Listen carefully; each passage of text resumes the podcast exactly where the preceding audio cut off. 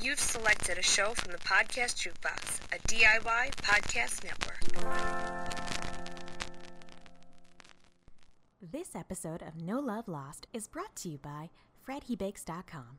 That's FredHeBakes.com. Guys, we've told you before, we're going to tell you again. FredHeBakes.com is a fantastic place to get delicious baked goods. So head on over to FredHeBakes.com and use the coupon code No Love Lost to get 20% off of your order. That's coupon code No Love Lost for 20% off of your order.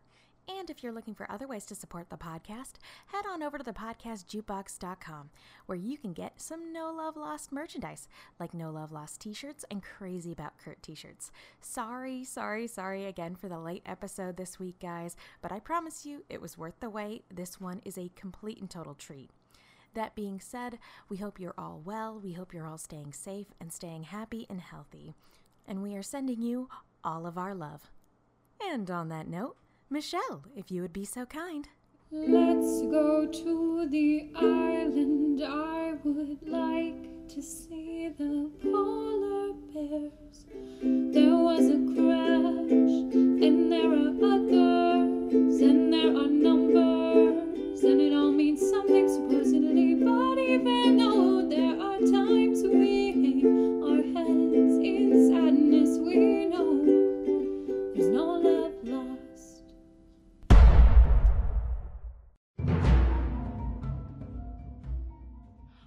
we had to go back.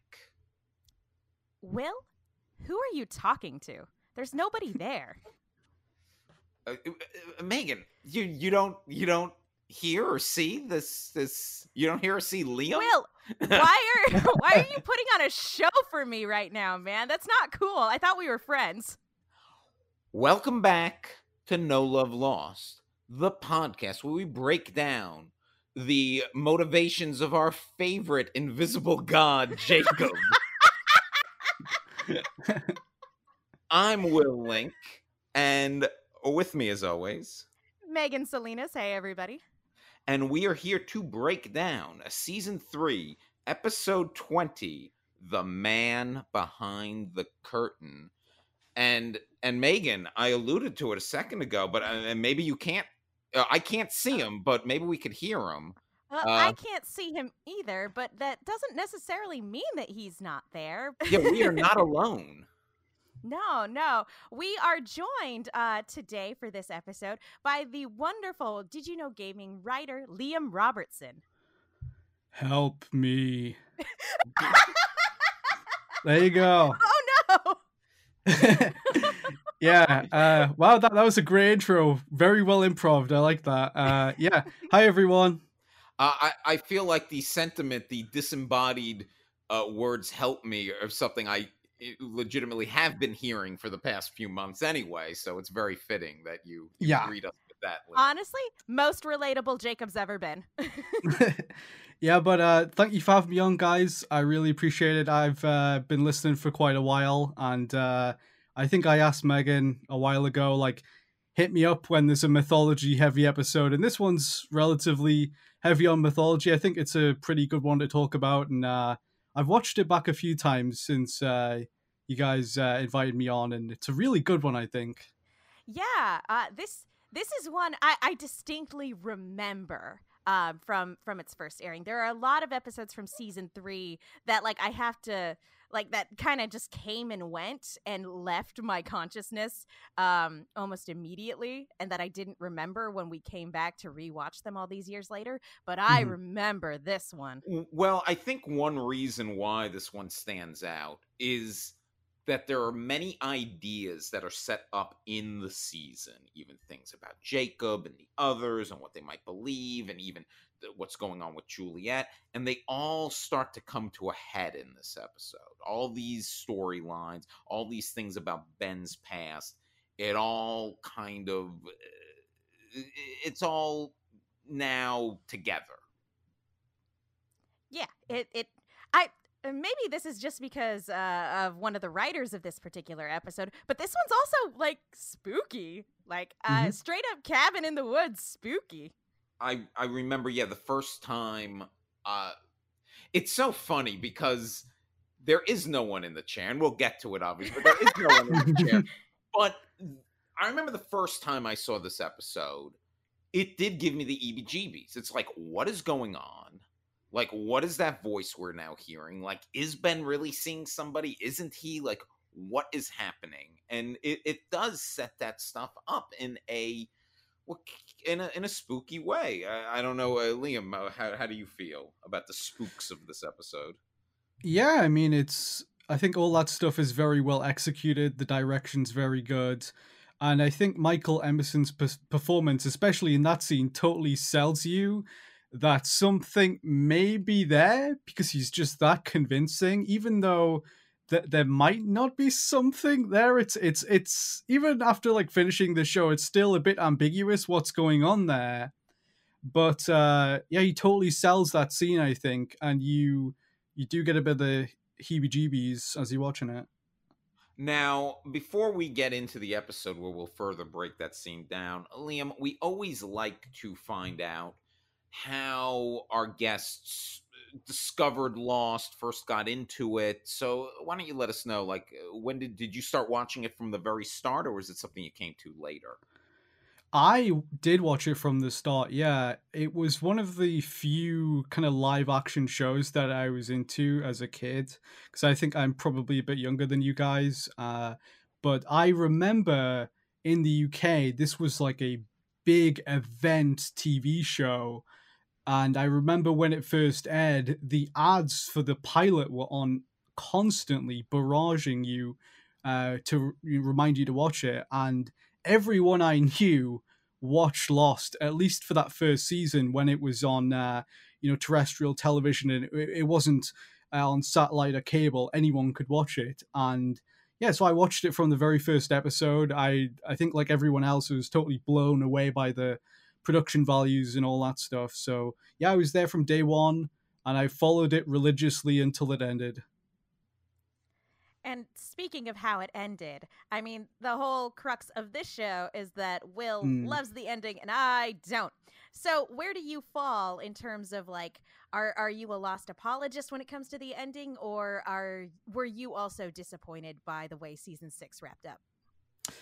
Yeah, I, I think interestingly, I fall somewhere between the middle. Uh, most of your other guests, from what I've listened to, uh, seem to be pretty into it, obviously, because why else would they waste their time coming on a Lost podcast if they just, you know, you know, why why why would they want to just discuss something they hate? So that makes sense. But I am actually a bit more skeptical of the ending. Uh, I find it to be a bit emotionally manipulative, and I think the whole thing with the flash sideways. And this isn't to say that I hate the ending or anything like that. I think there are much worse uh, endings to TV shows, like Dexter, for instance, which is just a travesty. uh, but with Lost, I do think the Flash Sideways storyline it does feel like a sort of a fake ending that was invented at you know when they were coming to write the last season to mask the la- the lack of a real like climax on the island. Like that story did not really have a logical conclusion short of defeating the man in black and restoring things.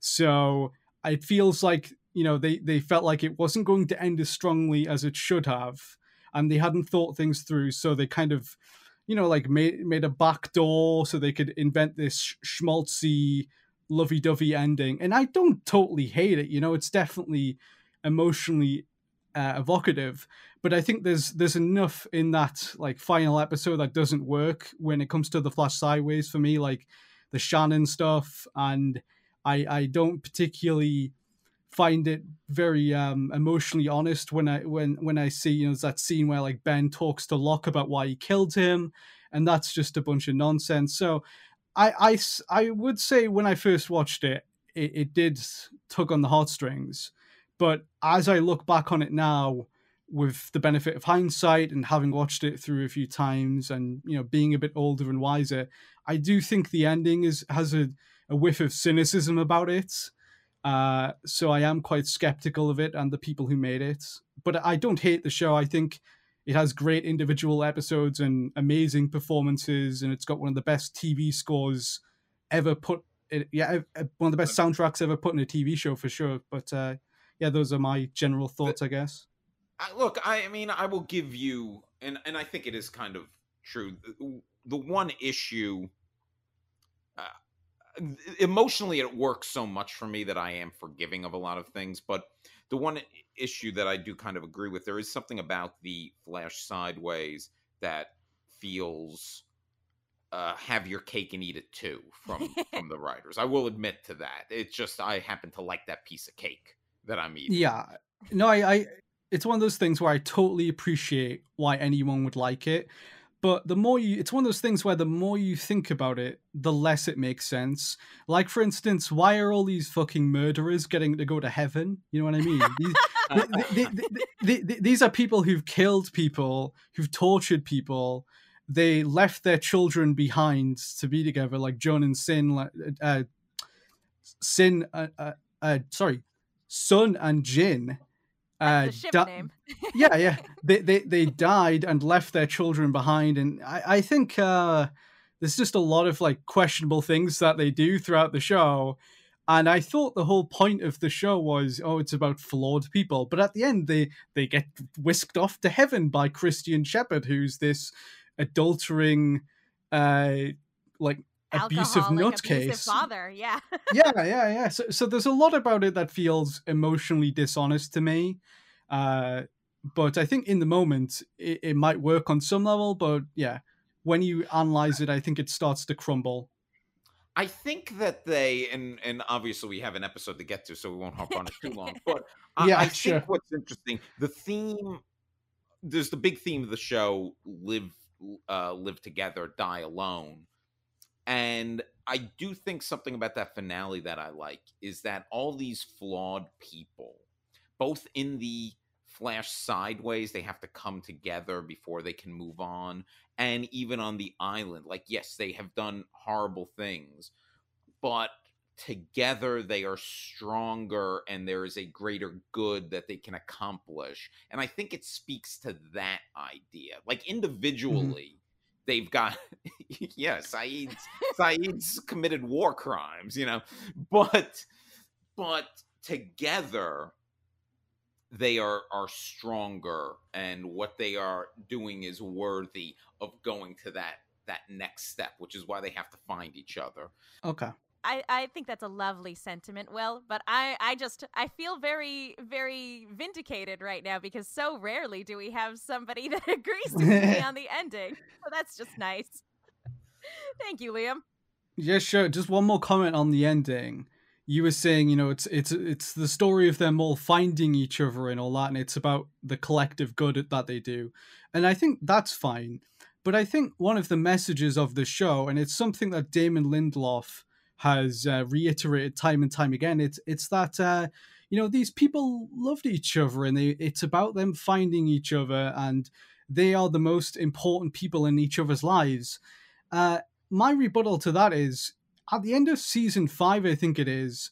Jack and the others, like they all collectively agree to wipe the timeline clean to stop it so that they've, you know, to stop them from ever having meeting you know? Like that that is the whole crux of the series 5 finale. Can jack, jack stop the the show from happening?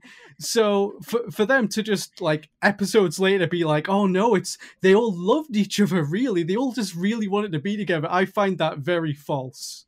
It doesn't quite work though if it had worked but it doesn't quite work. And also uh, jack is usually wrong about that I've got Jack issues. Jack that could that could be the tagline of this show. Lost. Um, Jack is usually wrong.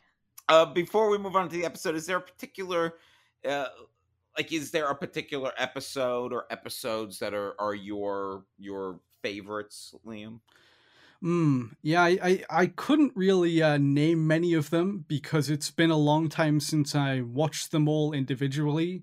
But uh, I'll, I'll be honest, this one is excellent.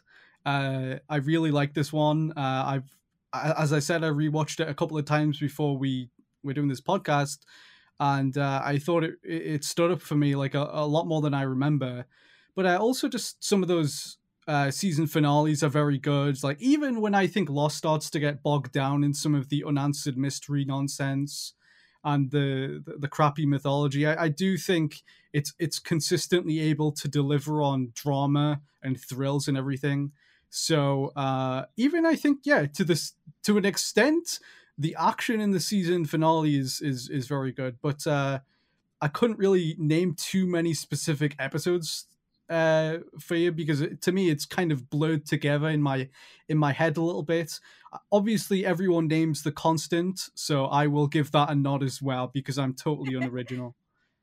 It's hard not to name that one when you talk about the best. I mean, it, it's it's such a great episode in a weirdly, even though it relies on obviously the whole series, but it, there's something emotionally that just stands alone about that, which is another thing I think that Yeah. Yeah. people like it. It's I mean, you you credit where credit is due. Outstanding television regardless of the context surrounding it is outstanding television.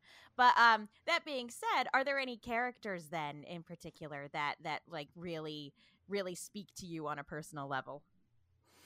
I uh, I quite like John Locke. Uh, he's someone that I was always like drawn to when I was watching this because he's kind of uh, you know there's a degree of pathos about him. He's he's very sympathetic, but uh, he is someone who is I guess living out this survival fantasy when he reaches the island. He goes from being this pathetic like desk jockey to being this total badass, throwing knives around, hunting boar, and you know he Yeah, he's, he's, kind of uh, larping a little bit.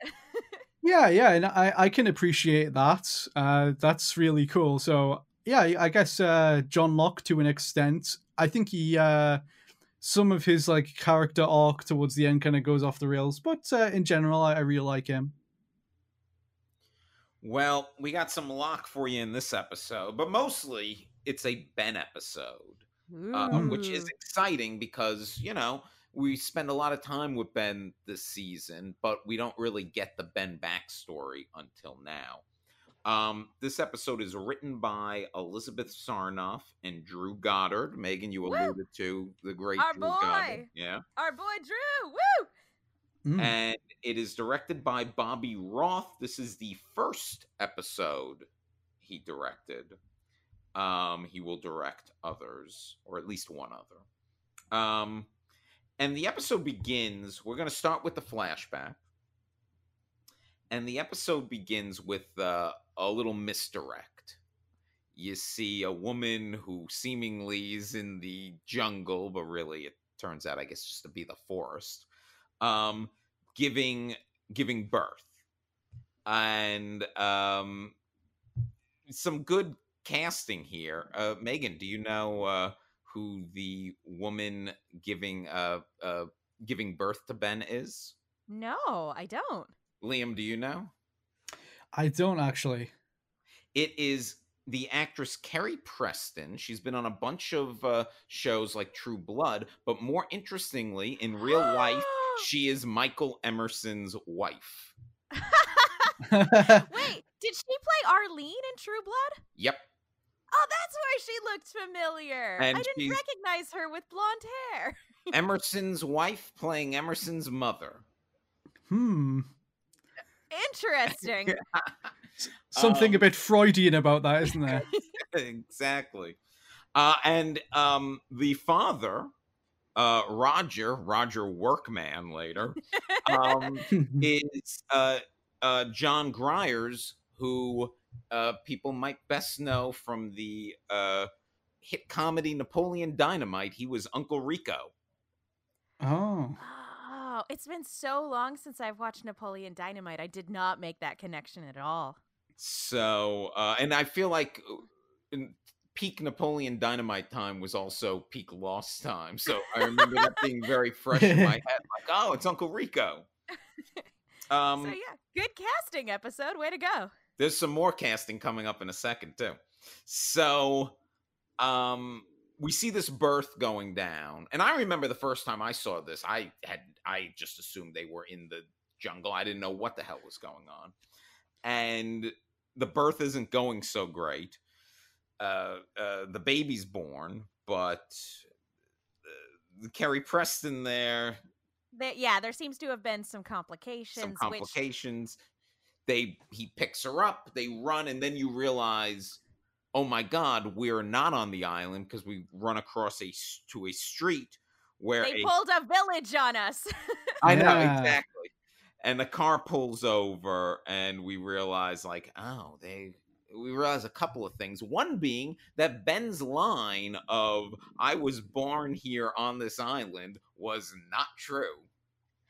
Now, I, I want to ask both of you guys, how did you feel, if, if you can remember, because I know it was a million years ago, but um, if you can remember, how did you feel upon this reveal in this cold open? Because I remember distinctly feeling like it was a retcon, even though that's, I mean, there's nothing inherently retconny about just revealing that a character lied, but I, I distinctly ha- remember having that feeling of like, are they retconning stuff? I'm confused Mm. when this moment happened.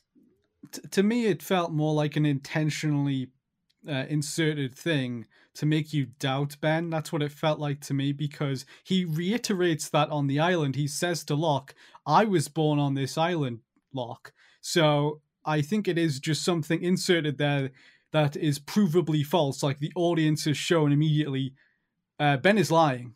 And I think it is something to make you doubt him and, you know, uh, get you guessing later on in the episode about whether or not uh, Jacob is actually there.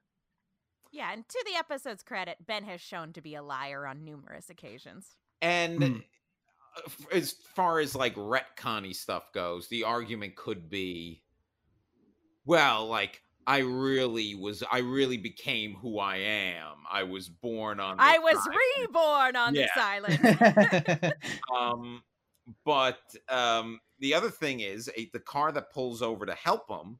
Some more casting stuff.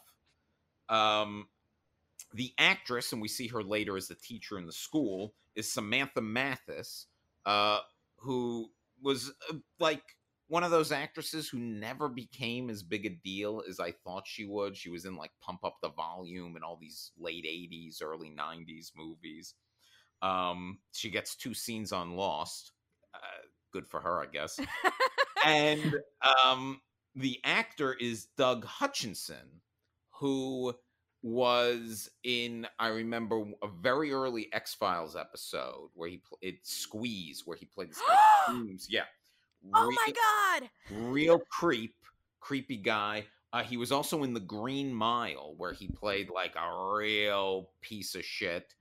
And in real life, he's best known for when he was 50, he married a 16 year old girl. Ew! Mm. That's horrible. Well, you know, that's. So, plays a creep and is a creep in real life. Good to know. Good to know. um, so, yeah, some, some fun casting here. Well, that last bit wasn't as much fun, Will. Well, that happened after he played uh, Horace Goodspeed. That happened after. But Oof. but yeah, this is a this is a good cold open. Um, even despite my feelings of like, are they retconning stuff? This is this is definitely a great hook for the beginning of the episode. Um, so you know, the next time we see uh the next time we go into the flashback, we see young Ben and Roger.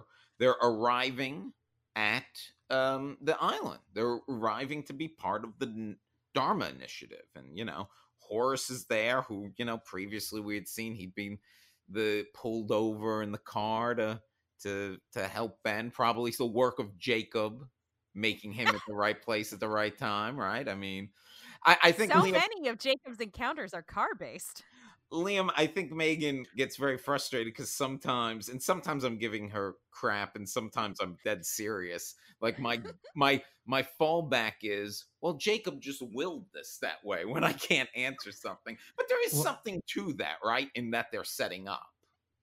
Yeah, I think uh, to a little bit, but I, I feel like you might be giving the writers a bit too much credit to think that they knew what Jacob was at this point in the show, because I don't think they figured that out until probably season four or five at least. Uh, I, I feel like before that, it is just a, like many other things on the show, they didn't have it figured out, and it is just a mishmash of different ideas that briefly, you know, titillates the viewer uh, like the cabin later on the episode. Uh, I think the the writers did say at one point that that's Jacob in the cabin, but like what, like how does that relate to what Jacob is later in the show? So, I I, I get it like Jacob is kind of like a blank slate onto which you can cast most any theory but sometimes like it's it's just gets a bit too silly for me especially and, and just yeah especially on uh, earlier on in the show i think you got to remember like there's no way that they knew that like the the ending of the show was going to come down to jack versus the smoke monster any of that that was not planned out this far in advance Liam, you are welcome back on this show anytime you want. This is fantastic. Um, so they show up at the Dharma Initiative. I'll tell you right now, I, I can never be part of this group. I, I can't be part of a group. I get off. They they saying namaste to me, putting leis on me or what. I can't deal with this. I would not fare well with the Dharma Initiative. Um, I would not fare well in a tropical island scenario to begin with. I'm a city oh, person. Too humid. Too humid for me personally. Liam, you go for the Dharma Initiative. You you show up. Uh, you take the job as uh, Roger Workman. Workman. uh, no, thank you. And and while you were mentioning that whole thing about you know Namaste and them wearing the flower things, it does have a sort of a reek of like, you know, like corporate uh pandering. You know what I mean? When yes. you have when you have like what do you call it? Like rainbow capitalism when uh, for a month, you know, during Pride Month, all the companies will like put like a pride flag in their names or whatever, and it's just you know what I mean. They, they don't really give a crap about any of that. It's just appropriating wokeness. Yeah, yeah, yeah. Exactly. That's what it feels like. But you, you know, you you hit the nail on the head with the corporate thing because the, the Dharma Initiative is like basically corporate funded, right? And uh-huh. they and that really kind of breaks down to what the issue will be with them and the others the local inhabitants of this island because they're there to like mine these resources basically. And they're putting on this namaste this like zen vibe to the whole thing. But really they they're you know back back on the mainland they're probably shareholders that they have to deal with you, you know exactly I mean? yeah, yeah well, when, when, when mining's I was I was going to say we're, we're mining some hidden depth that I never knew was there. um, I I like that. Will, by any chance, did you ever play a game called Bioshock? No. Uh, there's uh, kind of an Atlantean setup. Uh, like the whole thing is very um, inspired by like Atlas Shrugged, where this one guy goes like creates his own society underneath the ocean and basically chaos reigns but um but a lot of people come to this place called rapture because it's like oh you'll you'll be able to do scientific experiments free from government control all this cool stuff. And like you put a bunch of very ambitious people in an enclosed area where you're basically like oh hey no rules guys. Uh, uh, and that um yeah the dharma initiative feels a little like early rapture not not quite to the degree because that that game had something else to say and it wasn't specifically capitalism based mm-hmm. but like there um uh, yeah now that you've made that corporate connection liam i am like oh oh like even if the others hadn't been around maybe this wasn't going to go down great yeah yeah I, I i've i've played bioshock i get what you mean they're kind of like the the, the company in bioshock is more like a a libertarian Dharma initiative. Yes, exactly. So Ben and Roger basically go to orientation, and we see a nice little Dharma video about those pylons that'll kill you if you try to walk through them. Uh, to to to keep uh, everyone's safe from the local hostiles or with, they say they say animals and the, the wildlife with, but with our good friend uh what's he going by today? Oh yeah i don't know do they say what his name is on this video? His name always changes. I don't think so but we know this guy. Um but uh you know they talk about in the videos kind of like nice little background exposition because they talk about like properties that exist nowhere else and all this stuff but really what's the crux of this is ben makes a friend young ben meets young annie and he makes a friend and roger is given the janitor job which he is not happy about Although I don't know what he thought he was going to be qualified for. He's not a scientist. Like, what is like? What did he think he was going to work there? Like, I mean, maybe he didn't know he was going to be like unclogging Dharma toilets, but Yeah. wh- what, what do you think he was doing? Uh yeah, I don't know what Horace's pitch was, but he clearly like was just like, "Oh, come to the island. It'll be a grand time. Like it's beautiful. Ben will get a great education and uh your day-to-day will will constantly be exciting." Horace's pitch was you are another in a series of horrible fathers, and we need more horrible fathers brought to the island. That's that's what the pitch was. Yeah, everyone on the island, or like most characters in Lost, have daddy issues of some kind. Yep, yep. That's why that's why Horace had to bring him here. He had to fill that quota. There had to be a certain number of bad fathers on the island at any given time. So we do see that Ben is getting an an education. He's in in class doing that classic uh, build a volcano experiment uh, as they talk about uh, volcanic activity on the island. Um, Hmm. Samantha Mathis teaching. We'll never see her again on this show, but it was it was nice they gave her this part. Um, and suddenly there is an earthquake. The things shake. Alarms going off. She pulls out a gun. The kids like have to get on this, and we talk about the hostiles. Like, what kind of hostiles are these? Um, I assume it was though like that's the smoke monster, right? Causing that is that what we're led to believe? That causing Mm. like earth shattering, or is it or is it Dharma experiments? Like what is what is going on at that moment? I think they're genuinely clashing with the others in some capacity, because that sort of. It would be weird if it was the monster, because it, it- that episode is about their conflicts with the hostiles, as they call them. Uh, can I just make uh, one note on the volcano thing? Yeah. because they do Go for it. They, they do mention um obviously there's a volcano on the island uh but that that never appears uh, later on in the show and that is uh, one of the few kind of unaddressed you know like dangling threads that i'm willing to let go and i don't know if either of you knew this but here's a little bit of trivia uh the the volcano was supposed to feature in the final episode when I desmond was just about to ask, like, why did this volcano ever go off? Yeah, That- yeah, that's uh, amazing. I, I think what was meant to happen was, you know, obviously once Desmond removed the plug from the thingy uh, and the island went all shaky and all that, uh, I, I think, yeah, it was meant to trigger a volcanic eruption. And from what I remember reading in an interview with, I think, Damon Lindelof, he said there was meant to be a volcanic eruption. And, you know, kind of like Revenge of the Sith, you can have the man black and Jack face off while there's, you know, lava flowing down the the rock side and all that, and it Jack didn't would have- happen. Jack would have the high ground. It's yeah, exactly. over, yeah, uh, but it didn't happen due to budgetary concerns, is what I read.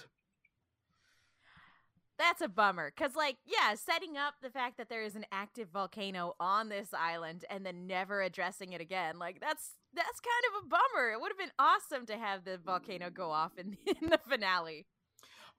Uh, but you are right. There is there is a a active shootout with the natives. We find out because Ben overhears Roger fighting with Horace about how they they had a a shootout with the hostiles. Yeah, and and and not to not to be like one of those people, but it has been established that the smoke monster can't get through the pylons. It- it- I guess it was just it was shaking so much that I, I I felt like maybe the smoke monster because the the Dharma Initiative knows there's a smoke monster, right? they have Hmm. to, right? I can't. I'm trying to remember my season five now, which it's been a long time. Which is that's when we Is- spent is- the most time with the Dharma Initiative. But they have to know there's a smoke monster. Is is there not like um isn't it established at some point that that's partly why they have the fence because obviously it does repel the monster but uh Yeah. I, I think i think the the larger thing is it's never explained how they are able to erect this giant like sonic fence without anyone like getting through like why didn't the monster stop them? Why didn't the other stop them? They're somehow able to construct this very elaborate high-tech fence in in the time that it i don't know. Seems a bit weird to me uh, Will, I got a theory about why the ground's shaking. The ground is shaking because uh, our intrepid heroes are off destroying a temple somewhere on the island. Oh, that, that that's a good that's a good call. um, I'm gonna watch this episode again in the middle of season five just to see if if, if any of that lines up. Um, but Ben also in this moment, after he overhears his father talking to Horace, he has a vision of his mother. Uh, yeah, which is genuinely chilling because it's like this wonderful tap, tap, tap on the window. He turns around, there's nothing there. Um, tap, tap, tap again. He turns around, boom, ghost. Uh, yeah, it's it's it's creepy, and it's also creepy because it's brief. Like it's really brief. We don't spend a lot of like it's almost is he just seeing this because of his own issues or is she there on the island you know later uh, richard asks him if she died on the island. But again but okay so now this is where maybe and i always hate to like poke holes in my favorite show here but we we talk about the smoke monster and we know the smoke monster can you know come to people as visions. We've seen it with mr Eko and yemi and all that stuff so is he having that vision because of the smoke monster? But then how did the smoke monster get through the pylons to give him that vision? I, I don't know. I'm probably reading too much into it or trying to bring too much logic to it. Are you talking about uh, Ben's vision of his mother? Yes. So I actually watched this episode like just uh, minutes earlier, and uh, Ben's mother is on the other side of the fence. But the first so, time he sees her, it's uh, it's outside of his window. oh, you moment. You are correct. Yeah. So I don't know. That might be playing a little fast and loose with how effective those pylons work. Uh, either that or there's a mole on the inside who turned the pylon off so that the smoke monster could infiltrate the Dharma Initiative, appear as a kid's dead mom, and initiate a 15 year plan to eliminate everybody there, even though he probably could have just killed everyone himself. Works for me. no, um, I, I think it's just a moment of like I I is as much as I I love our boy Drew, I do think this was a moment of inconsistency because I do think it was the smoke monster personally. But maybe maybe that's not necessarily what it was because there are yeah I I don't know the the rules for ghosts on the island are inconsistent it seems. Um, so it's either an inconsistency with ghosts on the island or it's an inconsistency with the smoke monster. Either way, I don't think it really matters. But I I I would put my money on Man in Black. Um. So the next part of the flashback is it's it's Ben's birthday and he's getting these wooden figures from Annie and it's like see now we could you could have this so I'll have this we'll never be apart uh which is sweet a nice sweet little thing um and he you know he comes home and Roger Workman is drunk and has forgotten his birthday and says the the thing that every child wants to hear hard to celebrate on the day you killed your mom. That is some that is some rough parenting. Like and, I mm-hmm. I just rewatched The Babadook and there is a very similar scene because there's a similar plot point in that movie and just like watching that movie and then like this episode almost back to back I'm like, "Ow, why my heart?" And this of course causes Ben to be very upset. He runs off. He runs by the pylons where he has the sees the mother, and this is the scene you were talking about, Liam, where she mm. Kind of talks to him and, and says uh, he's not uh, he's not ready. Yeah, I, I you do hear the whispers when you yeah. see her. So it here's the thing, right? I I've always been of the opinion that especially with the whispers, they just didn't know what that was until pretty much the last minute, whenever the episode was like, that they. Oh wait, there are three episodes left. We have to explain it. yeah, yeah, that's Yeah. that's that's what it that's what it always felt like to me because uh you know they talk about how the whispers are bound to the island later on in the show, but when uh, Michael dies on the freighter, uh you hear them then, and that's not on the island, so it, it's there's no consistency to any of it. Uh, I I do think that the the whispers at this point in the show. I, I have it in my mind that the writers thought they would be connected to the others in some fashion.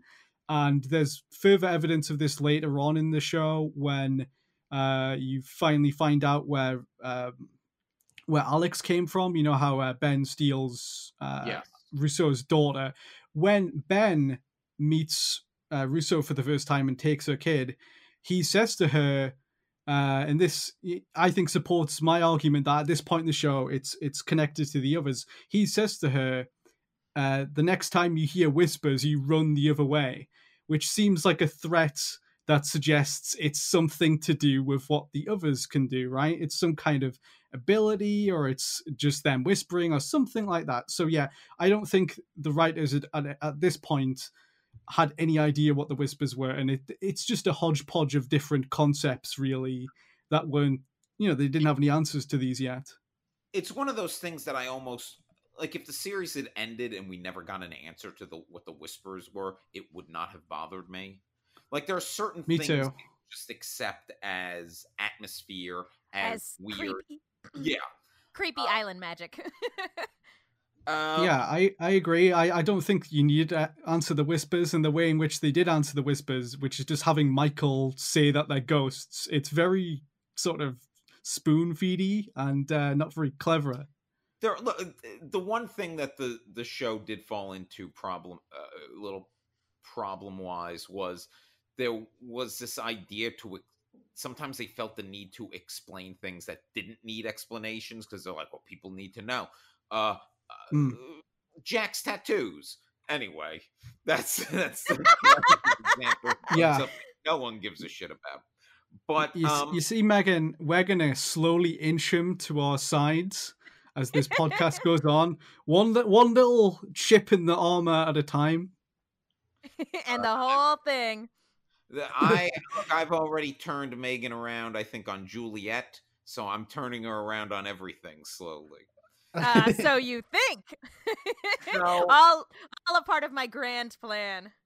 So Ben obviously needs to go beyond the pylon, see what's going on. So he he goes very smartly. He he gets the code. He turns it off. He sends a bunny through first to make sure. Uh, I I did I did chuckle a little bit that that scene where he's petting the white bunny um just when he's hanging out in his room. I did chuckle a little bit. I was like, "Oh, maybe that's one of those time traveling bunnies.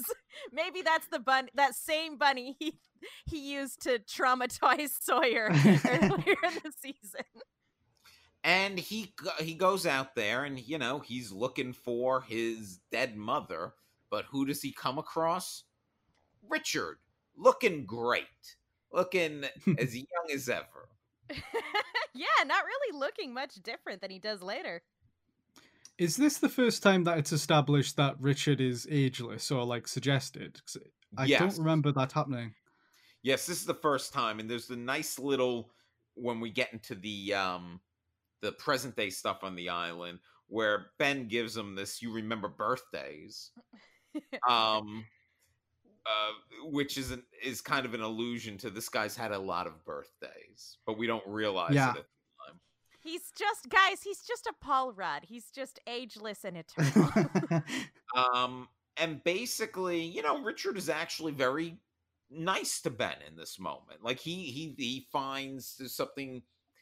He I I think he kind of realized that Ben because he's talking about the vision of his dead mom, because he's talking about this stuff, I think Richard very quickly realizes eh, Ben will have a role to play in the plan of be it Jacob, be it the man in black, just say the island in general. He realizes he has a, a role to play here. And he- ah, ah, spooky island stuff has started happening to you. You must be a central character. exactly. he just tells him he has to be patient. Um, and that patience ends up paying off. for Ben in a way. Years later, we know it's years Oh, later because real real quick before we jump forward i just i i do want to point out how good the kid is that they got to play a young michael emerson like he doesn't have a ton of lines throughout the the episode because um because ben isn't a very talkative kid but like casting wise he was spot on so well I, I, talking about interesting casting for this episode good good job casting the kid child acting is tough so good good Yeah. job all around on that I was going to mention that too. He does a really good job. and um yeah the next time we get into the flashback it's he's portrayed by a uh by michael emerson doing one of those uh he's got a wig on He's got longer hair, so yeah. that means he's younger. younger. At Um, least it's not as bad as like that weird Jack wig from like I, I don't remember if that was season one or season two, but like at one point yeah. Jack had like an insane wig, and it's like no, no, no, that does nothing. That's nothing. Um, and now Ben is a workman with his dad, and it is his birthday again. And the father, in what I do think is trying to be genuine, but he is a terrible father. But I do think he's trying to be genuine when he's like, I I'm Hey, you're a man now. We can have a beer together. yeah let's let's do something after we deliver these beers to the pearl station let's go Mhm. have some beers and it'll be nice and you know um and you know ben's like i would like that and they go and they go up to like this vista or whatever they're up there Hawaii is gorgeous. having a drink in the Dharma van, which, by the way, the one thing I forgot to bring up is that we have already seen the dead body of Roger Workman. We we have seen him in the van. So if we are paying attention, we should know that things are not going to end well for Roger Workman in this van. yeah. I I appreciate that because like I know that we we've talked about that episode and how it's a, a lighter kind of funner episode where normally the the a, the stuff that was considered the A plot would have been uh, the B plot in another episode, but given this flashback, you know, it gives that kind of one-off sort of fun fillery episode a lot more weight. So credit where credit is due, show. Yeah, w- one thing that I really like about that scene when they're up on the hill in in the van is that you know obviously there's a sense of impending doom because you know that that guy's gonna die and he's probably gonna die in there, but there's a little sense of uh, will he, won't they? Because Ben at one point asks him.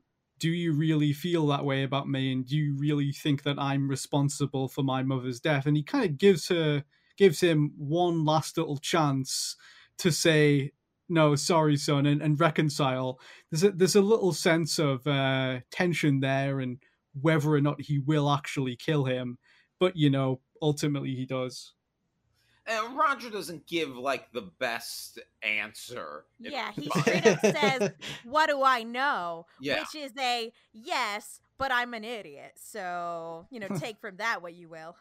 Um, but yeah, uh, as as a theme that we've seen on this show already, a theme of patricide. Uh, he he kills his dad, much like in the episode before, where Locke had to kill his father, even though he didn't yet, but had to deliver the body of his dead father. You get the sense that like this is the thing that maybe the others have asked of Ben to do as his part of this plan. He gets them access to kill the Dharma Initiative to gas him, but like you got to kill your dad. Like I- I mean, that's not explicitly said, but I think because of what we've seen Ben put Locke through, there's an implication there that you want to be part of our crew, kill your father. I I actually view it as that was Ben's way of trying to get one over on Locke because he's like the one thing John Locke isn't going to be capable of doing is killing his dad. So I got him. Um, but I, I do like that connection that there. And Mhm. you know, Ben comes back. I guess he decided not to drive the van back.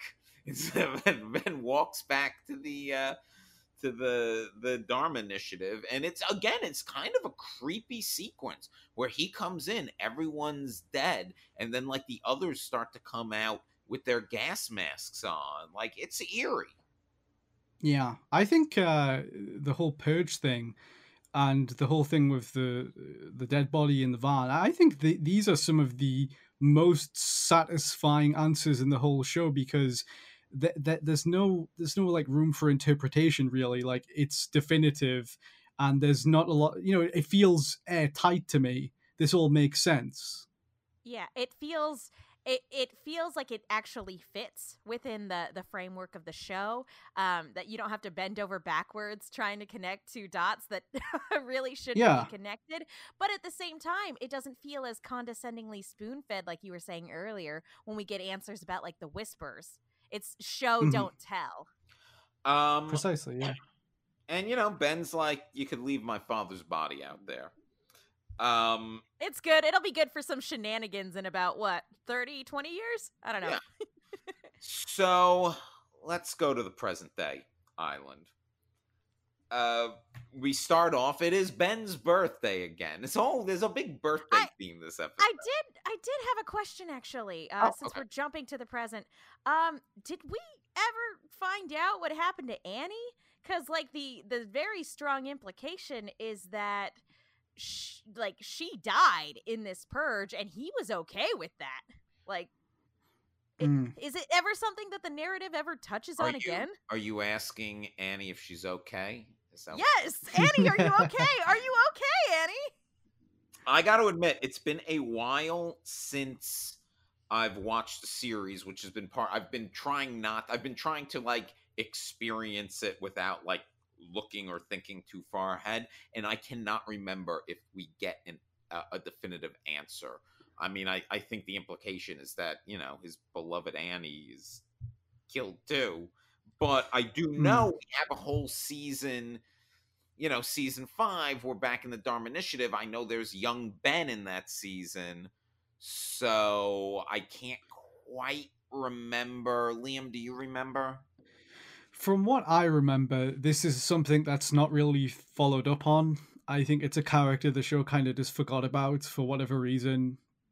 Uh, probably because you know they were doing different things with young Ben later on, and she didn't really. There fit were a in lot there. of characters to. There were a lot of characters to keep track of in Yeah. their defense. But there is this implication when we see him in the that we don't learn till later. When we see him in the in the in the present, he's got that that doll. It's his birthday. He's thinking about Annie. Mhm. Yeah, and so it's like we don't know if um like yeah, the the the main implication is that she died with everybody else, but like we never see her body. And in uh, you know, uh, a show like this, no body, no death. you know? So I don't know. I don't know if that was something where they were like, "Oh, the mystery of what happened to Annie is something we'll explore in a later season," or if we're just supposed to take it at face value and be like, "Yeah, no, uh, he was willing to sacrifice his only friend to get what he wanted, which was power. Um, so Ben can't find his his tape recorder. He's a little annoyed about that. We know who has it. We know Sawyer has it. Um, and then who rolls into camp carrying the body of his dead father, John Locke. And everyone is enamored in the way you usually are when someone murders their father. I keep Yeah. thinking back to the uh, I guess it was the the la- I think it was the last episode where those people were just all so disappointed that he wouldn't kill his father when he was tied to that not altar, but when he was tied to that thing and the look on those kids' face. they were like, "Aw." Yeah. Has anyone checked on Damon Lindelof's dad? You know, check that he's okay because there's there's a lot of this uh, daddy murder in that in this show. You know, I'll be honest, I haven't. Somebody should probably look into that. Yeah, no one. His, his father went missing shortly before the series began. Um, so Locke shows up, and now he's like, "Killed my dad. I want answers." And Ben is, of course, uh, evasive, and he starts um he starts telling him like well jacob has the answers and you know we can't go just get them from jacob blah blah blah and in my notes It i wrote, sounds like the showrunners on a red carpet, well megan just dodging. megan answers. in my notes here next to this line i wrote megan hates this Uh, well, I mean, it, this what I like about it is that uh, Ben is clearly grasping at straws. Like he wasn't expecting John Locke to show up um so soon and so uh he's had the rug pulled out from under him a little bit and so he's he's just doing his ben thing and lying uh, and pulling whatever he can out of the air to try to maintain this control and how this uh, unexpected variable factors into his plans so I, I didn't hate it, Will, but it, it is hilarious to me. I'm like, yeah, no, this is just this is just the the experience of being a writer on Lost, trying not to give too much away.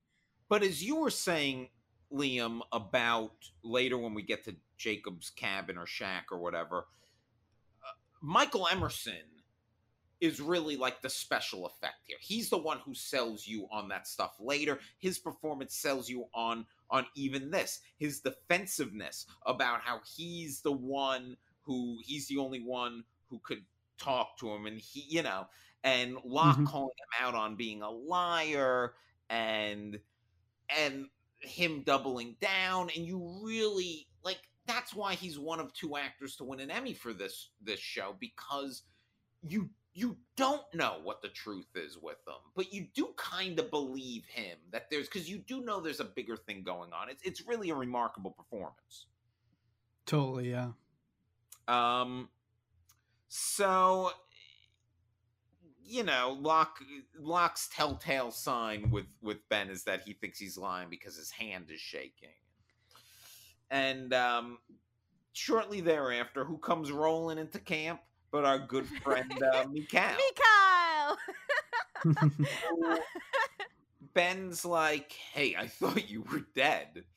And he's like, "The pylons were not set to a lethal level." Um Stories of my death have been greatly exaggerated. yeah, those I got mean, better. exactly. Um and he basically tells them all about Naomi, which of course caused a little bit of a panic and a hubbub. Uh, he's like, we need to take care of this now. And Ben's like, well, look, the day after tomorrow, we're going to go kidnap the pregnant women. So we could wait till Hmm. then to take care of this. And Mikhail's like, no, we need to do this now. And Locke comes out and is like, no, we're going to go see Jacob, which is a great move on Locke's part because Ben did not want to bring him to Jacob. But now that Locke has publicly said Ben is bringing him to Jacob, and the people in this camp are so enamored with Locke, Ben's got to bring him to Jacob. It was a good little one upsmanship there. Well, and it's great too because um, this is Locke using what he knows about Ben to his advantage because their their little one on one right before Locke destroyed the submarine a couple episodes ago. Um, Ben straight up, or right after he blew up the submarine, I don't remember what the order was exactly. He straight up said, "Hey."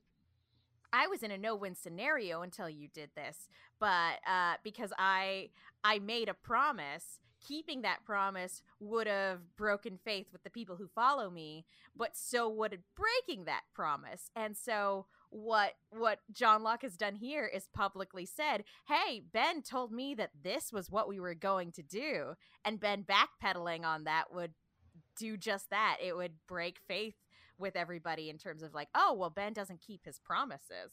So I I very much appreciated that moment. Uh, Liam, you, you mentioned Locke being your, your favorite character, and something was just occurring to me while we are talking about this. Like the Locke Ben dynamic is easily one of the best on the show. But then, honestly, and a lot of this could be Terry O'Quinn, but uh, uh, curious your thoughts on this. Locke's dynamic with everyone on the like there's some characters who don't work as well like paired up with a but Locke's dynamic with literally everyone is kind of fascinating. Yeah, totally. Uh, the scenes with him and, and Jack are some of the best ones where they argue about science and belief. and uh, especially when they're arguing over the the hatch. I think in season two, and uh, you know, I think Jack is very skeptical of it, and he he initially has a lot of faith that they've got to push these buttons and that all matters. And but yeah, I think I think you're right. The scenes between him and Ben are, are some of the best, especially even in, even in this episode. Uh, there's some really good stuff where, I mean, for, for once, Locke is kind of on the other side of the table here. He is the skeptical one who is, uh, you know, putting pressure on Ben and, uh, you know, scrutinizing what he's saying.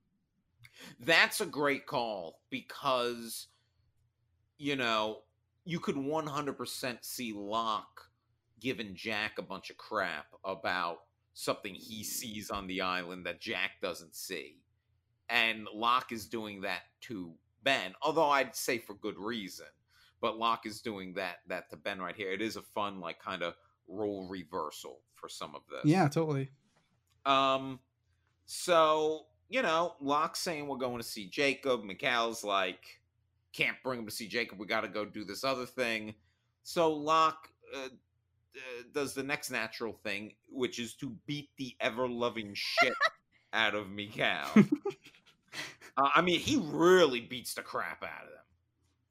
I, I think my favorite thing about this whole thing is Ben cries out for Tom, and Tom is just sitting here doing like the Kermit meme of like, I'm just sipping my tea, man. This is none of my business. The you know, the others really are like they're they're kind of sick because they just watch people get the crap kicked down. They waiting for murder. Like they got some deep rooted. Well, you know, I mean, there's like a. They've known Mikhail for years, and no one is jumping in.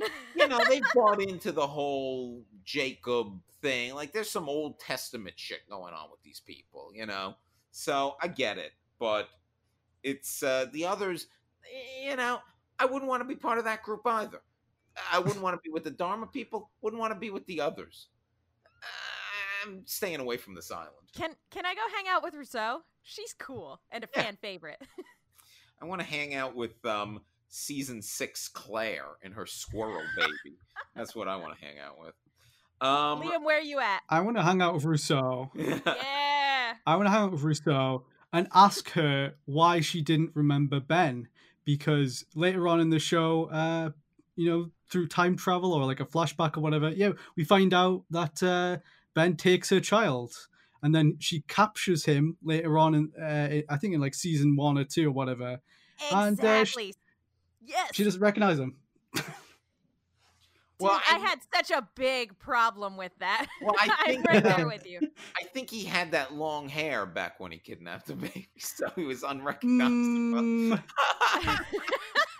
the only thing that I could think of is that I was like, well, I guess it was kind of dark. So maybe she just could didn't really fully take in all his features. But no, I'm right there with you, Liam. I'm like, why? She had him. She had him. yep, exactly. Um, well, speaking of Rousseau a little bit, Rousseau's daughter and Ben's daughter, Alex, uh, has a nice little bit of business where they're getting ready to to go, and Alex comes and gives Locke a gun, and is basically like, "Here you go, you're gonna need this."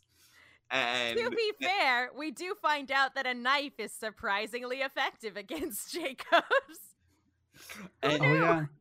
and then um uh, she wishes her dad a happy birthday in a really uh, you know shitty way which i appreciated um but you know ben is assuring Locke that like jacob is very real and he is going to be angry and i do think this whole stretch they do a very good job of building uh, the trip to this cabin up. There's a lot of talk about like Ben is clearly afraid of Jacob, and you know that's that that that's what he. There is something that does irk Ben about this. Like Ben doesn't want to do this for a reason, and they kind of do this whole "there's no turning back" like kind of march up to this cabin. There's the moment where they have to cross that like kind of ash that's there or whatever.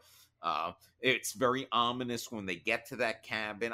I think the I think the show and a lot of its direction, like I, I think they do a good job of building this up. hmm Yeah, I'm not gonna lie. I I didn't realize that was ash. I thought it was gunpowder for some reason. Uh, but yeah, no, this is this whole thing. This is a great sequence of just the it's it builds up the tension nicely, and I think we get a good payoff when we finally get there. Yeah, and we we go into the cabin, and uh, it's very run down, but there's an empty chair, and now Ben does his whole theater. One man show. Yeah. Right. so this whole back and forth where Jay, he's like, "Well, I'm sorry, I didn't, I didn't, I didn't, I had to bring him," and then he's like, and he's like, "John, you can't see, you can't see this."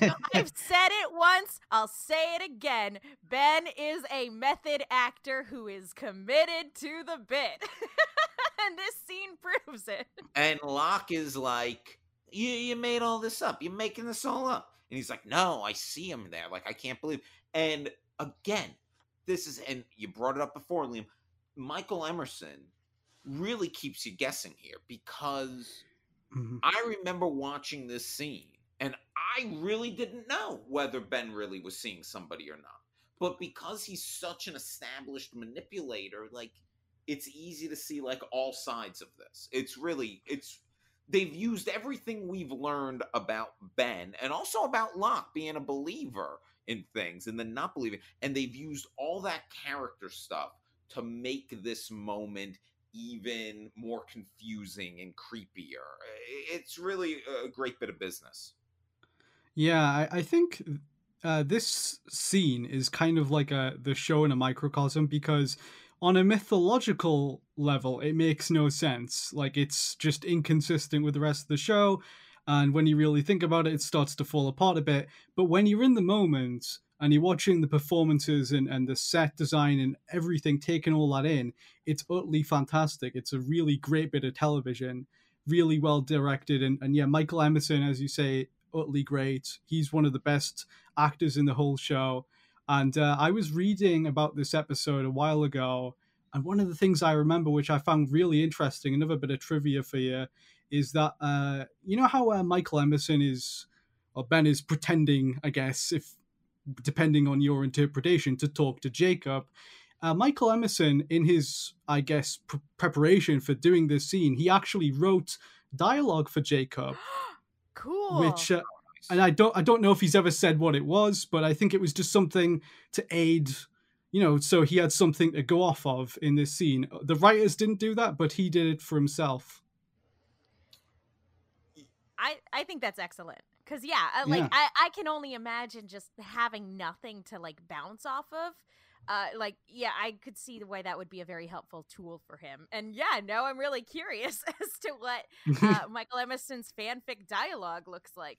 You know, to the point we were discussing before about like why didn't Rousseau recognize and We're talking about how great Michael Emerson is, and I'm reminded of the fact that he wasn't necessarily supposed to continue on with the show, but when they brought him on as like the Henry Gale storyline, he they Yeah. impressed him so much. So that's another example of that inconsistency in the show is because Emerson's such a good actor. They're like, well, we need to. Yeah. Yeah. Yeah, Uh, that's totally why. That's totally why. I'm I'm glad that you can see that that is just a little mistake in order to have Michael Emerson on the show. They're like, it's Yeah. worth the continuity error But- to keep this man around. But I think this is where, and I'm not, uh, this is where I differ than some people, and I'm not saying you two, but some people who have problems with things on the show. You're also not not saying it. no, no, no. But I'm legitimately not because because I know like like Liam enjoys the show and Megan, you enjoy it. I think more than I mean, you enjoy it enough to do a podcast about it. Let's put it. That way. That's not inaccurate. But um, like that doesn't bother me at the end of the day. Like there are people who will tell you this is a bad show because like they never fully explained the polar bear and that's bullshit. And it's like, well, then you weren't really watching the show for the right reason. Like there are there are nitpicks, and then there are like like on an emotional level and an overall story arc level. I don't like none of that bothers me. Like I could acknowledge there are problems, but they're not the reason I was watching the show. If that makes sense, you know. Mm-hmm. Yeah, yeah, I mean, no show is perfect. I, I I I respect that it is entertaining and all that. Uh, it's just you know I'm very torn on Lost, and this is why I just wish it was a bit tighter on the mythology level. But it's just you know indicative of that they didn't plan it out properly, and, And it- some of in- that some of that I'm sympathetic towards because it's difficult to do something so far in advance. But other shows have accomplished it, and I just wish they hadn't put things in the show if they weren't going to pay them off and answer them and clarify them later.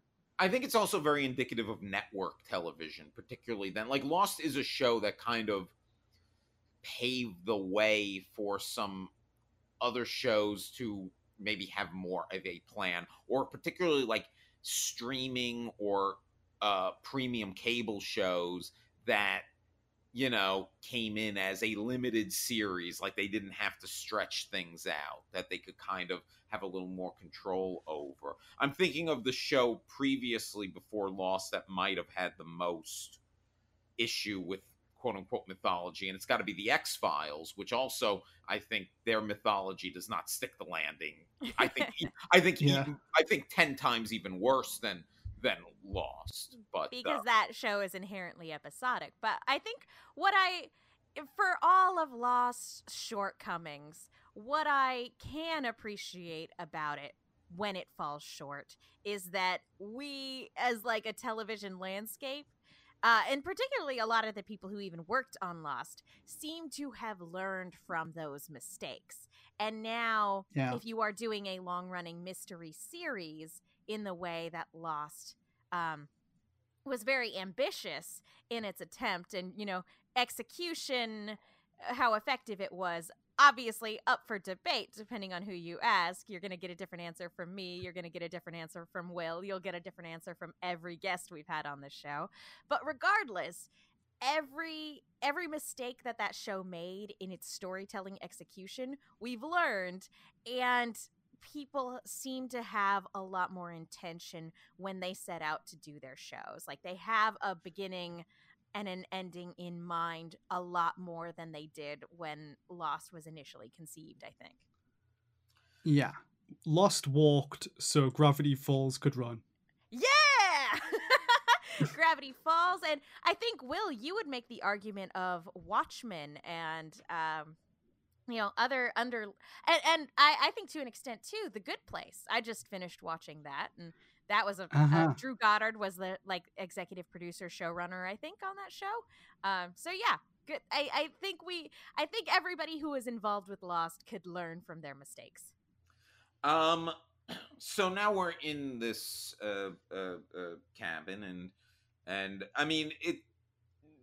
Then Locke's leaving, and he hears the words "Help me." And it's eerie. Like, it doesn't sound like Ben at all.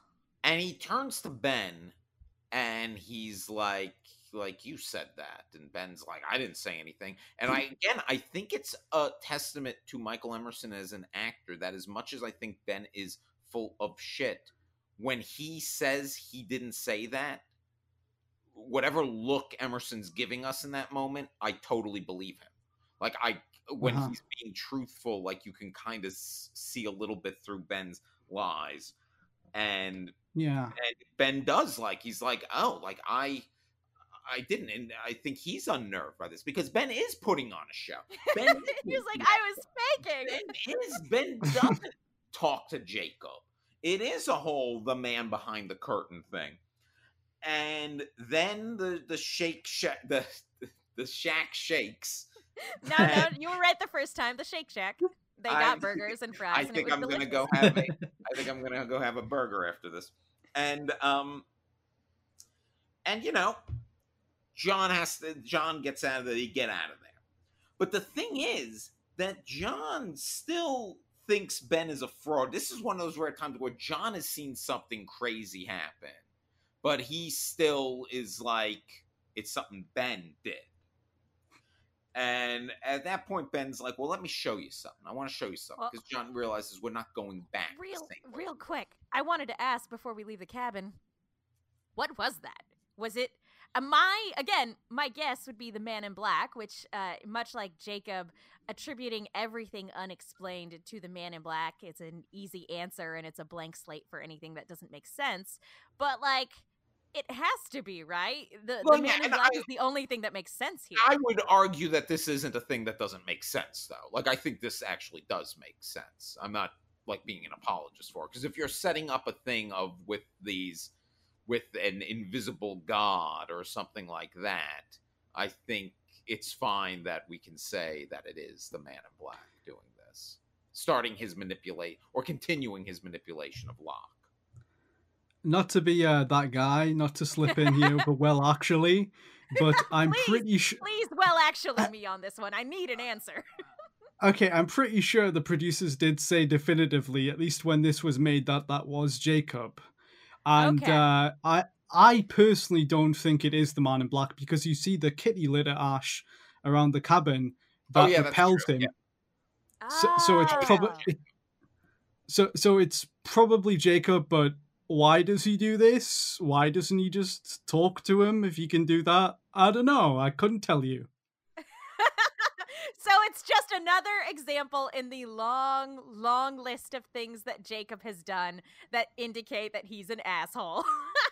Well, he's I like keep- it. he's keeping Ben in the dark. Um, but Ben brings Locke to a mass grave of people from the Dharma Initiative. And this is when he says that these were his people. This is where he came from. And then he shoots Locke. And there's a great, this is a great moment because he's like, like, what did Jacob say? And Locke's like, help me. And Ben's like, like it's a it's their little Abbott and Costello routine. And yeah, like now, like what did he say? And Locke's like, oh, he said help me. And he's like, certainly Who's on first? he helps you. Yeah. Yeah. And this is the first of what will be several murder attempts on Ben's part. Yes. Yes. But eventually, you know, good for Ben. Eventually he gets him. Eventually Aw. he eventually he's able to do it. try, try, try again. Um But so yeah, that- this is this is shocking. Um, Yeah. yeah, Liam, what was your reaction when when um, Ben actually shoots, manages to shoot John Locke, and then leave him in a mass grave? yeah. I mean, it's very brutal, very shocking. I remember, I remember being shocked the first time I watched it, and then years later watching it, probably like a week ago, just to refresh myself. Uh, I remember being shocked then because it's something that's really brutal. It's a it's a gut wound, and it looks like he's gonna die. And at that point in the show, it seemed inconceivable that they would kill Locke off. And obviously, obviously they don't at that point, but in the moment, you don't realize it.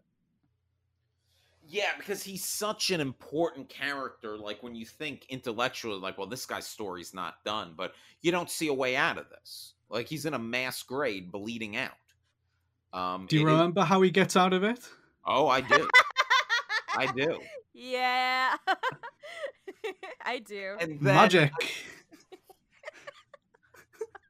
I believe there's later because it's a um. Yeah, we'll just say because then Walt Walt shows up.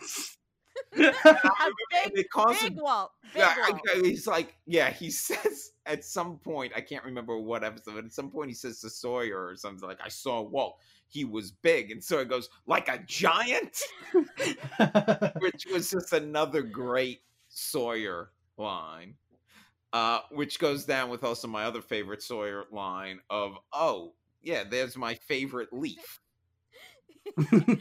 Sawyer's um, got some good one-liners. He really does. Sawyer's the best. Speaking of Sawyer, we got uh, I know we're running long, but we got a B plot to just get to real fast here. Um uh Sawyer is comes back to the camp. He flags down Sayid and he's like, You gotta listen to this tape. Um so they're you know figuring out what to do. And Kate shows up, and they're like, "Oh, hey, where's uh, Jack and Juliet?" And she's like, "Oh, they ran off right after I told them about that thing you told me not to tell them about." um, way to go, Kate. Kate, Kate, not have not making smart moves this season.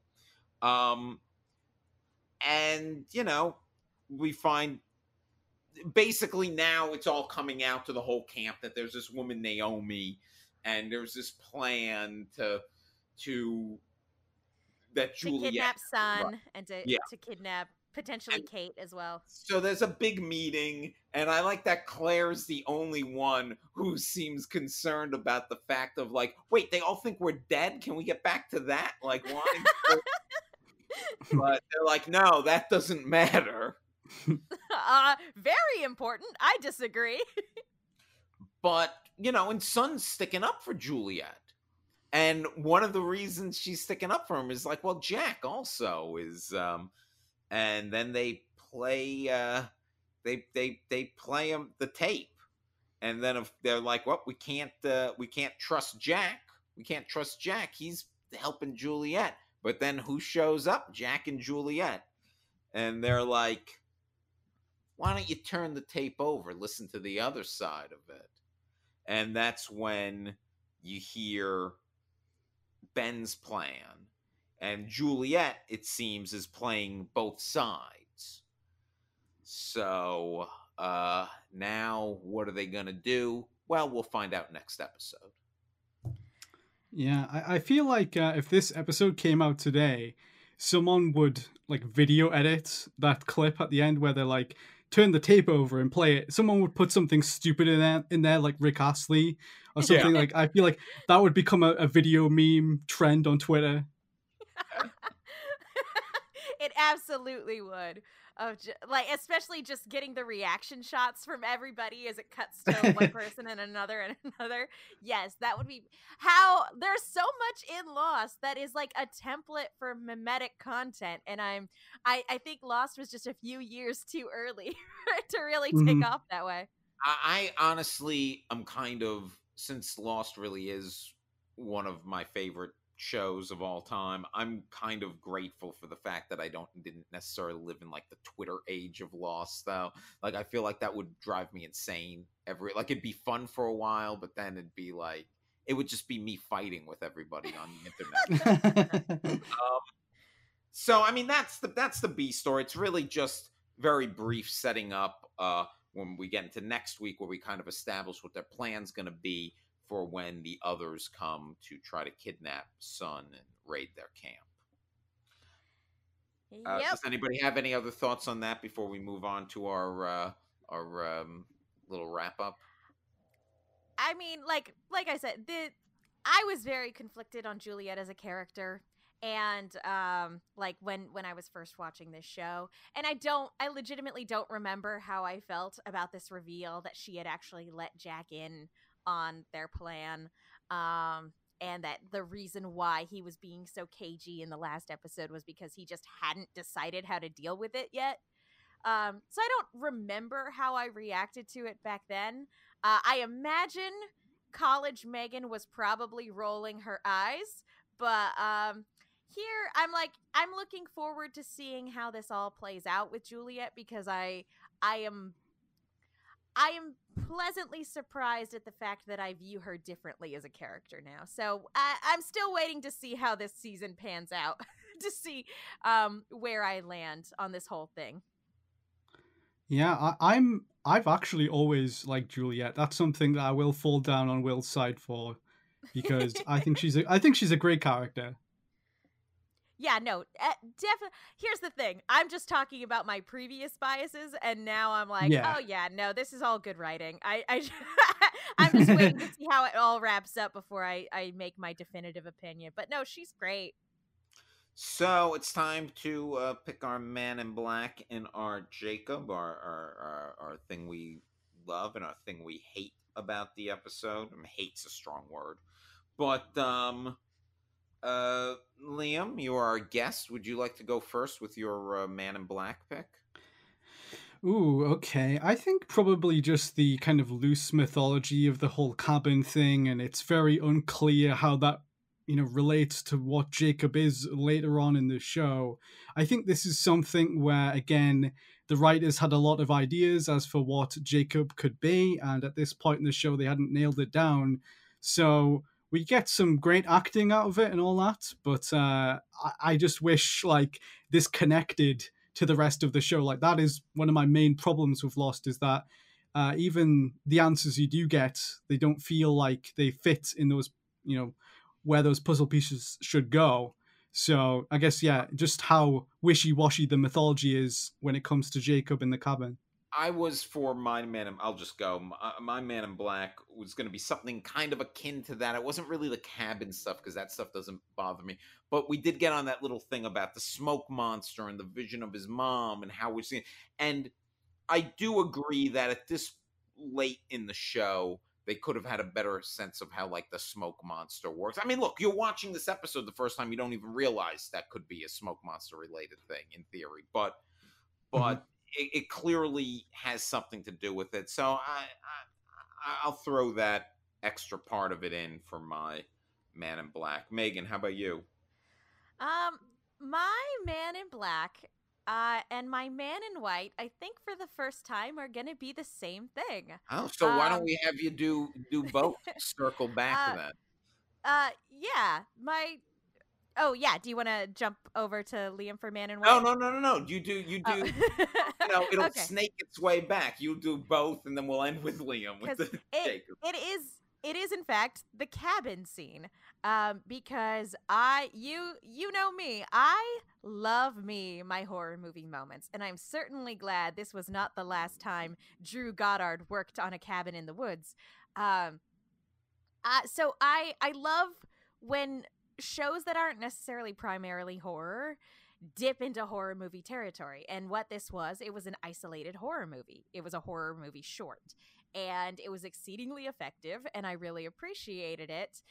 But just like with what Liam said, knowing for sure that the voice in the cabin was Jacob infuriates me to no end. So I love the scene. I hate what it means for the meta narrative because that's some bullshit.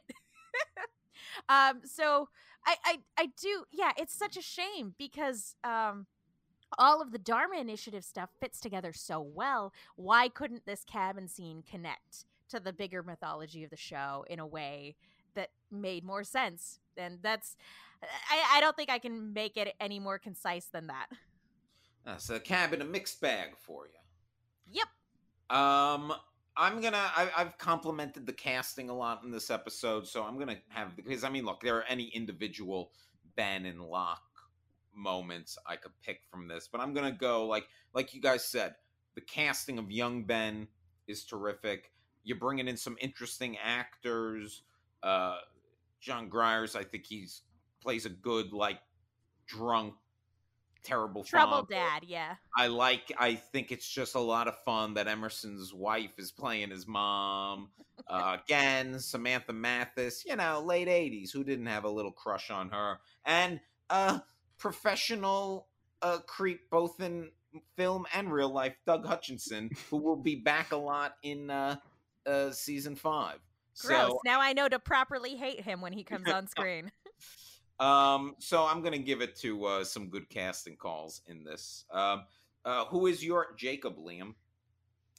Uh, I would say, um, can I just pick like any like abstract thing for my yes. Jacob? Is that how it works? absolutely, yeah. absolutely. Even better. Yeah, I guess it would just be the chemistry between uh, Terry O'Quinn and Michael Emerson here.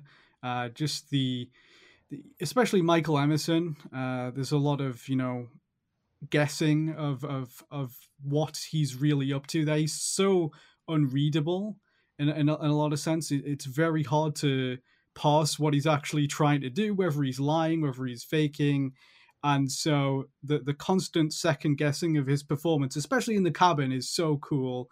It's so well done. So I would go with that, especially that scene in the cabin, how well acted it is. For you know, I I I I guess I did on the other side of the spectrum to shit on the cabin scene a bit, but the the performances are so good in that that uh, yeah, I just give the nod to their their performances and chemistry. Um, yeah, I think. Uh, look, there's a reason. I'm a broken record, but I always point out that there's a reason that the two actors who ended up winning Emmys for these shows were Michael Emerson and Terry O'Quinn, and the scenes they have together throughout the series are just tremendous. Um, Liam, before we go, why don't you tell the people where they can find you, where they can find things you're doing, and all that jazz? Well, uh, I'm on Twitter. I'm at Doctor underscore Cupcakes. I don't know why. That's just my handle. It's the full word Doctor underscore Cupcakes, or just uh, Google my name. I guess you probably find what I do. Uh, Liam Robertson and uh, I do a show on the Did You Know Gaming YouTube channel called Game History Secrets, where I just kind of look into, I guess, old gaming mysteries about cancelled games and, and such things, you know, obscure gaming history stories that you might find interesting. And we got some big stuff coming up, so check that out if you want to. Excellent. Check that out. Uh, Megan, uh, you guys can follow me on Twitter and Instagram at the Menguin. That's T H E M E N G U I N. Uh, I also have a YouTube channel called Silver Screams where me and my co host talk about horror things. And I'm a member of Rooster Team Radio where me and my co host talk about Rooster Teeth related content, mostly the animation stuff. Uh, and uh, be sure to check out, we just did a two parter talking about this year's virtual RTX. So uh, if you're into Rooster Teeth or into horror movies, you know, just follow me and you'll you'll get that content on your Twitter feed. And you can follow me on Twitter at the real Will Link. You can buy my novel, Crazy About Kurt. Everybody needs something to read. Uh, go pick this up. You can buy it on Amazon. It's about uh, the 90s. So if you like the 90s, the age uh, the, in time when Samantha Mathis, people knew who she was, um, you can pick up that novel. Uh, and you can also follow us at uh, at No Love Lost Pod. So, Liam, thank you so much. This has been uh, great talking to you. We'd love to have you back sometime. Yeah, that would be wonderful. Uh, thank you so much for having me. It's great to talk about Lost with other humans because uh, most everyone else I know has never watched it. Oh well, those people got to start. Yeah. um, hey, uh, lots. I mean, we're all still in quarantine. Might as well binge binge a classic show because yeah, it's it's good to discuss with friends.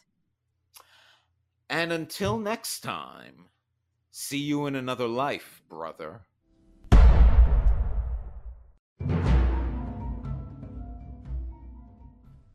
Hey there, everybody.